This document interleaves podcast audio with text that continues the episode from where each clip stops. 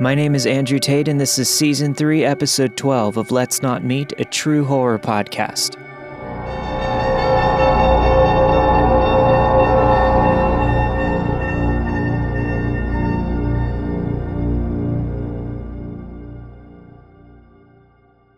I'm much older than most of the people who probably submit stories to your podcast, but this one is truly scary.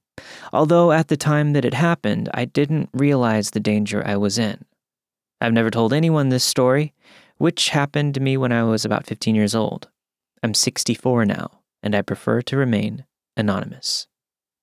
I was living in the San Francisco Bay Area and attending high school when this happened in the early 70s. My girlfriend and I were little hippies. We looked like most teenage girls back then did long, straight hair, blue jeans, sandals, and peasant blouses. We loved Janis Joplin, The Doors, and Steve McQueen. We were too young to drive yet, but we had itchy feet and planned one spring day to cut school and to hitchhike to the beach. At the time, all that was required to get back into school the following day was a note from a parent, and I was good at forgery, and this wasn't our first offense. Anyway, we left school in the morning and had no trouble hitching over to the beach. We sat on the sand for a while, grabbed a hamburger, then decided to head back home. Again, we had no problem getting rides. Everyone was friendly to us and probably a bit concerned for our safety, but we stupidly were not. I remember a young guy picking us up in an old VW bug. The bug was missing the front seat, but we were both tiny and managed to squeeze onto the floor of the bug together. We hung onto the bar above the glove box to keep from swaying too much. The guy didn't talk at all, but we were chatting and laughing. Then he said he needed to do something that wouldn't take long. We said fine, but we needed to get back to school soon. He turned off the highway and onto a dirt road into the woods. He drove down to an area that was kind of like a garbage dump. There were old abandoned cars, mattresses, etc. He got out of the car and began walking around. We sat in the car and watched him. I can't recall how much, except I, I, do remember that he had a wrench or something in his hand that he kept hitting the other hand with. He came back to the car and seemed a bit upset about something. He didn't say a word to either of us. He just put the car into first gear and headed back up to the highway. He took us to the crest of the hill to an intersection where we asked to get out. He stopped the car. We thanked him for the ride, and I remember he only grunted. Like I said, he seemed upset. Many years passed, and I heard about Ted Bundy. My mind went back to that strange man who gave us a ride that day. Bundy drove old VWs and removed the front seats. He liked to bludgeon women with heavy tools. I've looked into whether he was in the San Francisco Bay Area during that time, and I can't be sure, although his girlfriend was living in that area at the time.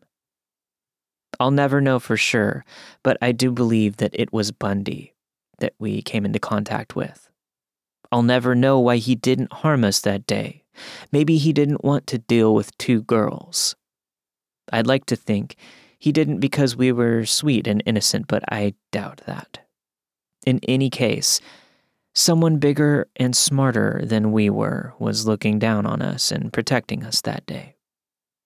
That was our last big adventure. She moved away that summer, and I wizened up about hitchhiking with strangers. So, to the old guy in the VW back so many years ago, let's never meet up again in this life or the next.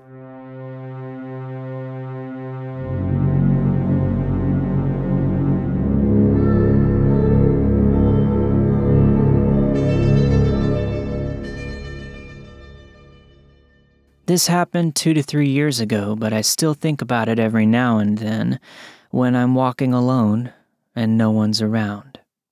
I was volunteering at a school in a rural area about three kilometers from my home.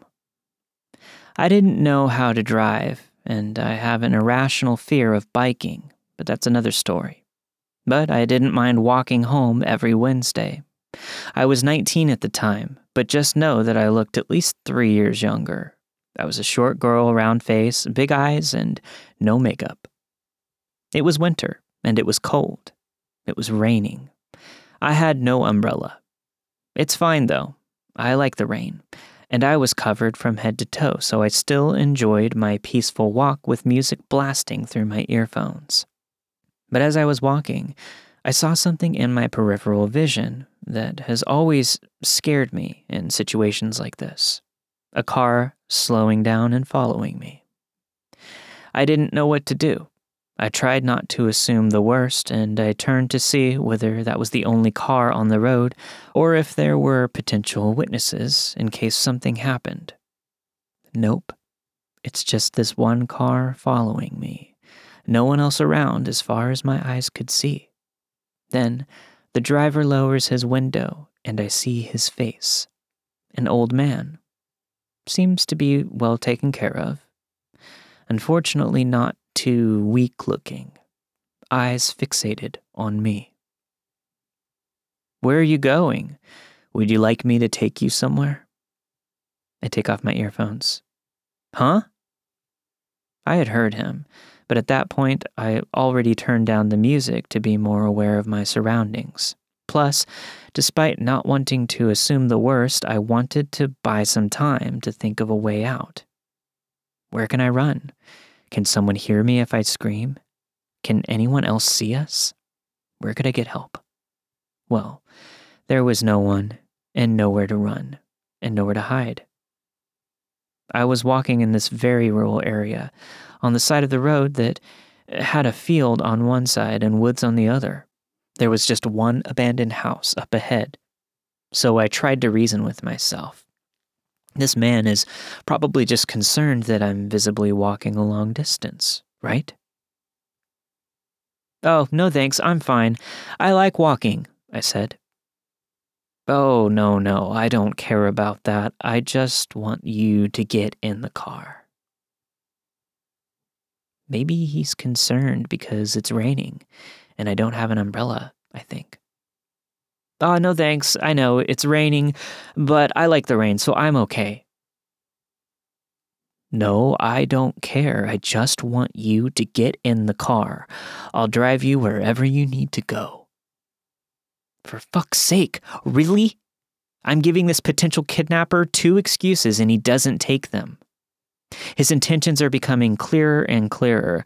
I can't ignore this anymore, and he never breaks eye contact. It's like he's analyzing every move and every reaction that I make. I'm starting to notice that his smile is starting to become more sinister as well. Is it just fear tricking me? This whole time, I'm trying to look as friendly and naive as possible because I don't want him to realize that he can trick me into getting into his car, and his only choice would be to use force. Remember, no one can hear if I scream at this point.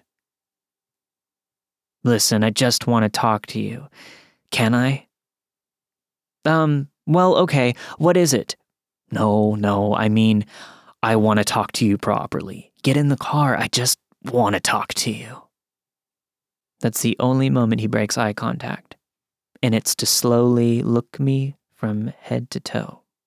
And he says, well, you know what? How about I park a little bit further and you can join me to have a chat? Ah, sure, I, I don't know if you'll find a place to park anywhere close, but go ahead if you want, sir. I'm only walking straight anyway. Perfect.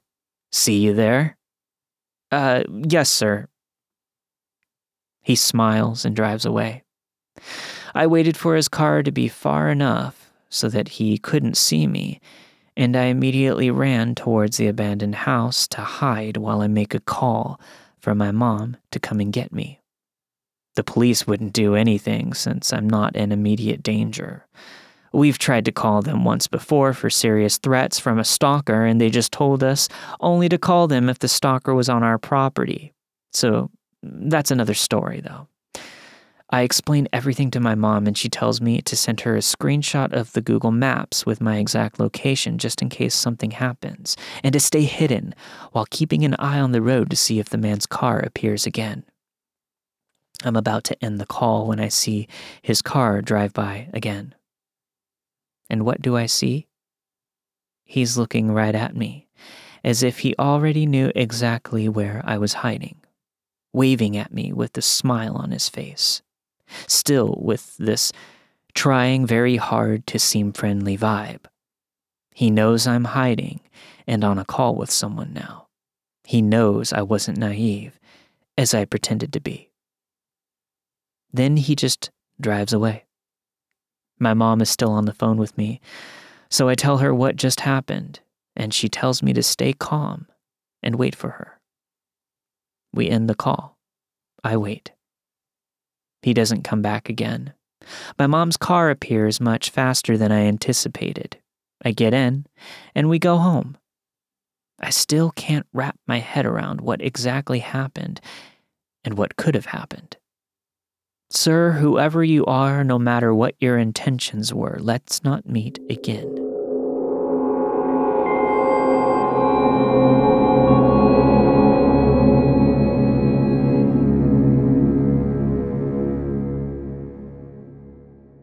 I worked as a caretaker at a treatment center for adults struggling with addiction. I worked graveyard shift, so I began work at 11 p.m. and didn't get off until 7 in the morning.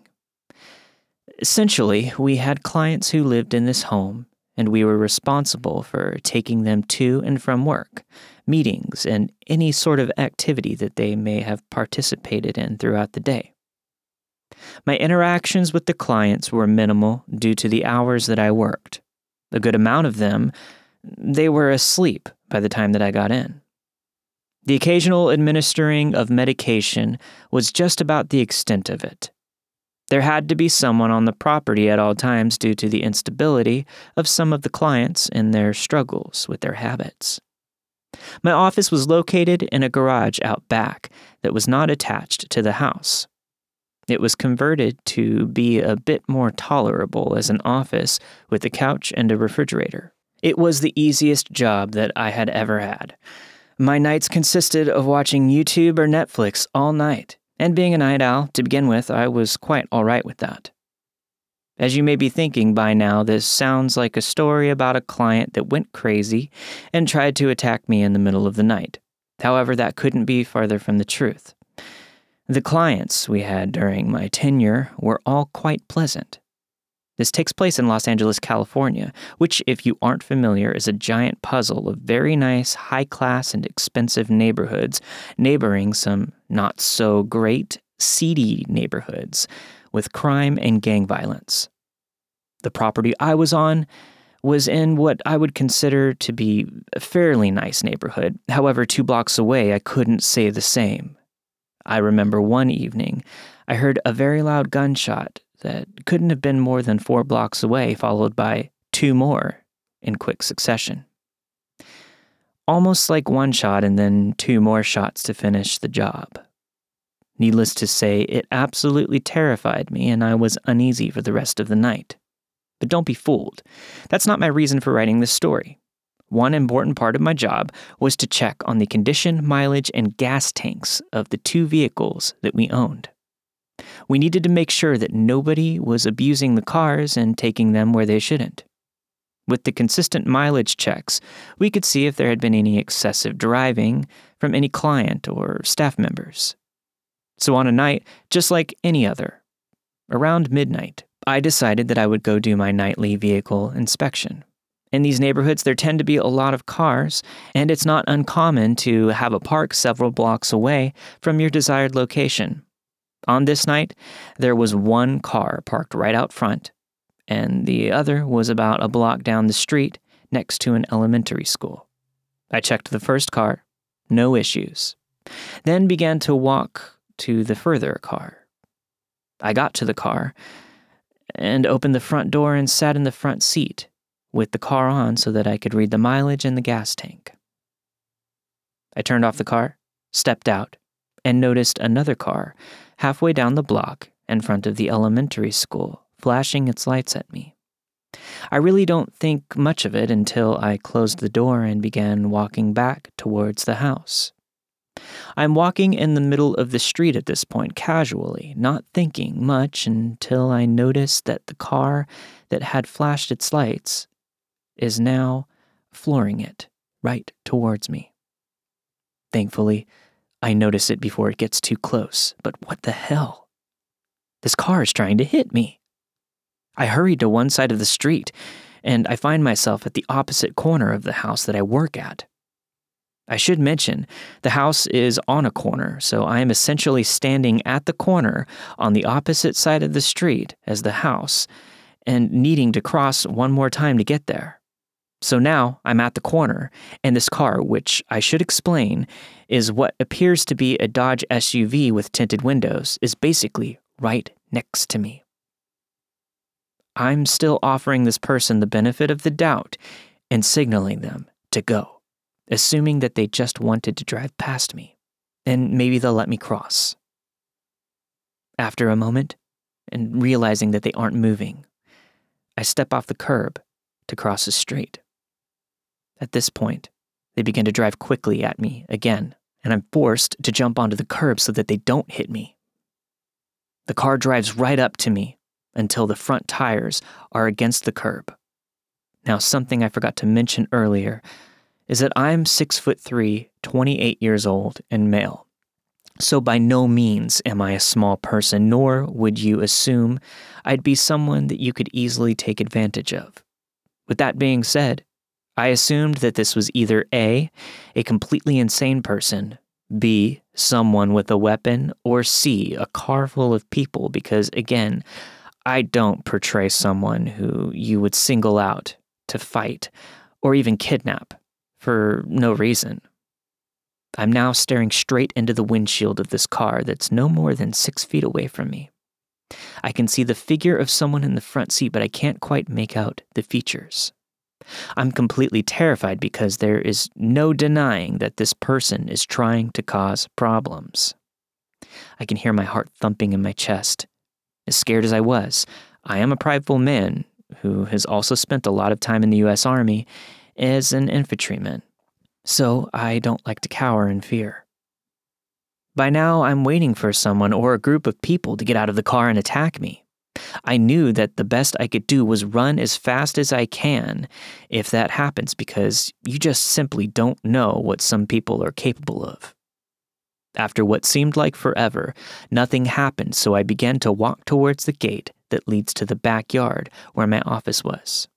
I knew it wasn't a great idea because now they know where I'm staying.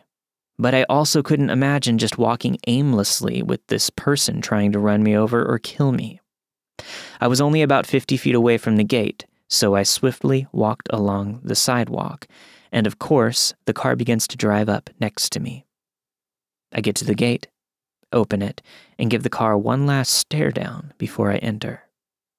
My goal was to appear as calm as possible, because for some reason I thought that if I panicked or ran, I could escalate the situation. Still, I don't know if that would have been true. Once I entered the backyard and closed the gate, I ran as fast as I could into the house. I immediately grabbed the biggest kitchen knife that I could find and ran upstairs to one of the vacant rooms to peek out the window. Luckily, that room had a window that looked right out to where the car would have been. I don't see the car right away, which actually made me more uneasy. I stand perfectly still with my eyes glued to the street for what seemed like an eternity after about what was probably just a minute or two. Sure enough, here comes that car again, slowly making its way back to where I entered the backyard with its lights off. It stops and waits for God knows how long, and for God knows what. I sat there for another couple of minutes, then finally it drives away. I stayed in that window for quite some time after that, after I made sure every door in the house was locked, of course. The strange SUV never returned again that night, and obviously I wasn't harmed. However, that incident made sitting in that office throughout the night much more unsettling from there on out. I began bringing a large blade and I even brought my handgun, concealed away in my bag, a few times, which certainly was not legal. I didn't really care, though, because no one would know, and I felt much safer. Eventually, I left that job for different reasons, but that incident contributed to the relief that I felt when I never had to return. So, to whoever was in that SUV trying to run me over and stalk me as I walked, let's not meet.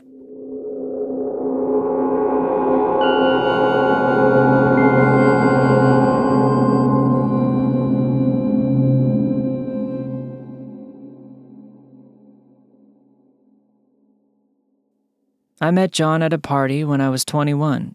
He was handsome and a very smooth talker. Honestly, I hated him the first time we talked.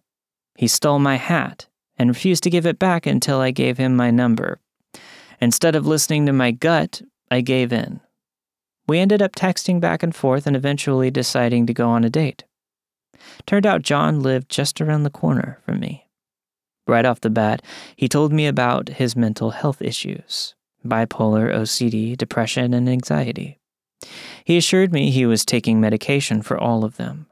I was studying psychology in college and thought my knowledge of mental health could be beneficial to our relationship. I opened up to him about my own traumas and hardships. It bonded us. After a couple of months, I started to notice something was off. He would have these grandiose ideas about our relationship and his future for about a week or two. Then, after some time, he would stop going into work. He'd lie about it all day until he finally would blow up on me, telling me he was so anxious to go that he spent the whole morning throwing up. I tried to be supportive of him. I told him there were other jobs that he could try out, but he'd always bring it back to how little I knew about hard work.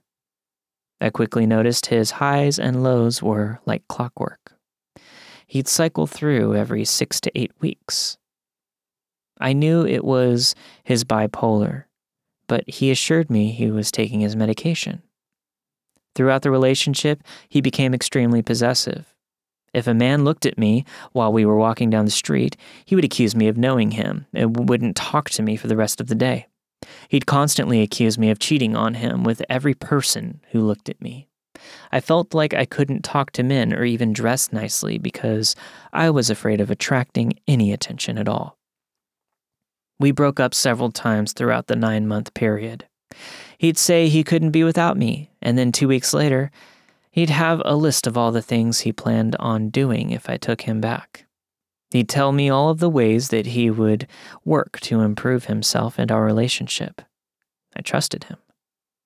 I could only take so much of the ups and downs, and when I found out he was not taking his medication or seeing the therapist like he promised to see, I told him I couldn't do it anymore. He was furious. He texted me long rants about how worthless I was, how no one would ever be with me or connect with me. I was too privileged to ever make any difference in my life. I was terrified. About three weeks after I ended all communication, I blocked his number and social media. But he began to stalk me and harass me. Living so close, suddenly only convenient for him and my own personal hell. One night around 3 a.m., I heard pounding on my window. I was terrified. I couldn't move. The pounding grew louder and more intense. I slowly slipped out of my bed and onto the floor. It was then that he started calling my name. After about 15 minutes of fear, it was quiet. I called my mom and then the police. The police found a piece of paper taped to my door and read with scribbled lettering. It said that he knew we belonged together and that he'd make sure we ended up together. I was shocked. The police told me that since the relationship was so on and off, that it was my fault. I needed to be more clear about what I wanted. Throughout the next couple of months, he'd show up outside my bedroom window and watch me. I continued to call the police, who told me that I didn't need to file a report and that just calling was good enough. He also began using his friend's social media to harass me. Begging me to give him another chance.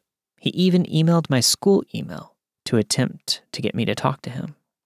I eventually contacted the school, who personally delivered a letter to him banning him from the campus. This only made him more angry. He texted me from a friend's phone telling me that unless I texted him back, he would come onto campus whenever he wanted just to intimidate me.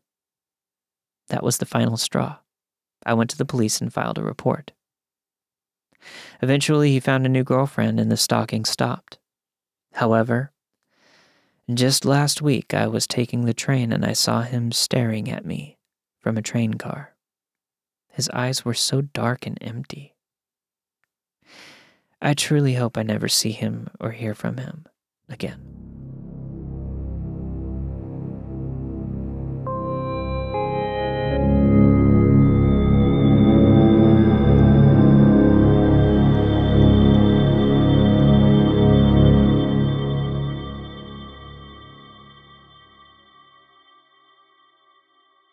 I attended a pretty awful university in the UK. In fact, it was so awful that Vice even published an article written by a student that attended at the same time as I did.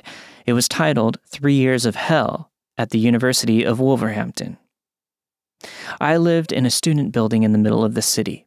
Of the three student buildings available, it was the middle choice. Literally, it was situated in the middle of the three, and also figuratively. It was the middle, as it wasn't as fancy as the fancy one and not as unbearable as the worst one. Most of my friends lived in the fancy building. To get there, I had to walk a small trek through a residential part of the city, but my friends found a shortcut. You could actually cut through and climb up the back of a garden behind an abandoned house to get there in less than half the time. I started using this shortcut all of the time. One morning, I walked towards the garden and down to my shortcut, and I found three grown men standing there. They all looked, for lack of a better word, thuggish and large. I uttered a small, oh, when I saw them, and they all looked up at me a pale 19 year old gay country boy with a blonde mohawk. I think I apologized for barging in on what was probably a drug deal and I turned and walked the way back that I came and took the long way around. As I walked away, one of them shouted to get my attention. I ignored them. Then I heard them coming after me. So I started to run. I was much younger, slimmer, and fitter back in those days, so I managed to outrun them pretty easily and sprinted all the way around the long route to my friend's building where they let me in. I explained what had happened to them, and no one was surprised. This was Wolverhampton, after all. After a few minutes, a friend of ours arrived. He lived at a non university student building off campus and had to walk a different way to get where we were. When he arrived, he asked me, Kyle, what did you do? I asked him why. And he said that an enormous guy had come up to him and asked him if he'd seen a guy with a blonde mohawk. But my friend acted dumb even though he knew immediately who he'd been talking about. My poor choice of hair was fairly distinct. The worst part? This guy was carrying a brick in his hand. It still gives me shivers all these years later. But it doesn't end there. My friends and I went for a day out to Birmingham. Bright lights, big city, whatever. I didn't get home until late. We got back to their building and drank until way after midnight.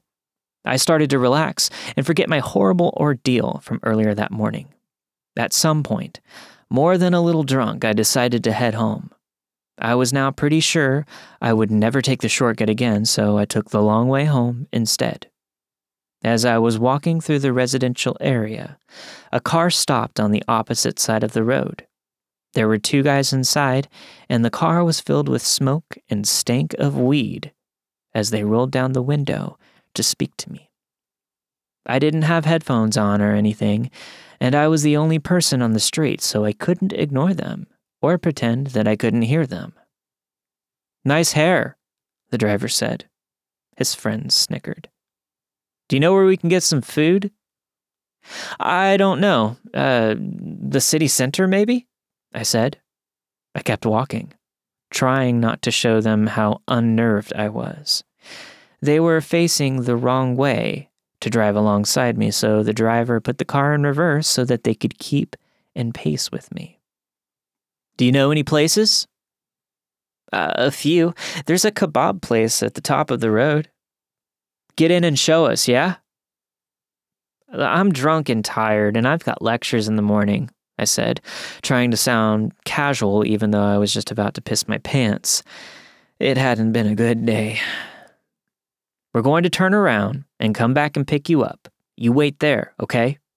The driver said, as the car started towards the end of the road, which was a dead end, to turn around. I heard the passengers say, It's him. I knew it was him. When the car was far enough away, I broke into a sprint and ran back towards my building. I stumbled down some stairs and twisted my ankle pretty badly, but managed to limp the rest of the way and got through the front door just as the car drove past. I dread to think what could have happened that day. For the rest of my time at that god awful university, I prayed to never meet those guys ever again. Fortunately, I never did. So even though the time has long passed, let's not meet scary drug dealers.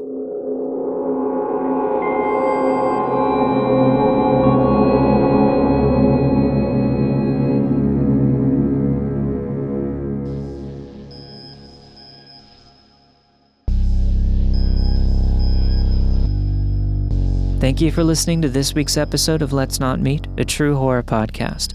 This week you have heard an untitled story by a listener who asked to remain anonymous. Get in the car, I just want to talk to you by a Reddit user who asked to remain anonymous. Another untitled story by another listener who asked to remain anonymous. When I became his obsession by a Reddit user who asked to remain anonymous. And finally, I was nearly attacked or abducted at university by Reddit user that Kyle guy. Tune in next week where I'll have a new guest on the show, Curtis Conner of the Very Really Good podcast. Check it out on Spotify, iTunes, or wherever you listen to your podcasts, or check out his YouTube channel. If you have any stories you'd like to send into the podcast, email let's not meet stories at gmail.com or just email me at let's not meet podcast at gmail.com if you have any questions or inquiries about the show. And follow me on twitter at let's not meet cast i'll see you guys next week for that brand new episode of let's not meet and guest curtis conner. See you then